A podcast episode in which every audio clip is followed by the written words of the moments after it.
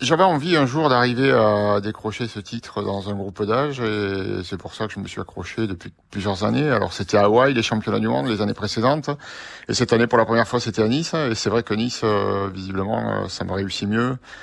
Le climat peut-être et puis le parcours vélo aussi. J'ai gagné trois fois Paris-Nice, c'est un endroit où je me sens bien ici. Bien que bah, ça aille moins vite qu'il y a 30 ans, euh, ça va quand même encore pas trop mal par rapport aux garçons de mon âge. Donc ça m'a permis de revenir dans la course après une natation un peu médiocre. Et puis le marathon s'est bien passé par la suite. Maintenant, ça change rien à ma vie, mais je suis content. 10 heures et 2 minutes Oui, je, je voulais passer sous les 10 heures, ça n'a pas marché. Bon, il manque un peu. Mais c'est pas grave, c'est pas ça qui compte. Bah ça donne un prochain objectif. Ben, je sais pas, là, non, mais je me projette pas trop, là. Je savoure le moment. Et pour l'instant, j'ai pas envie de penser à ça.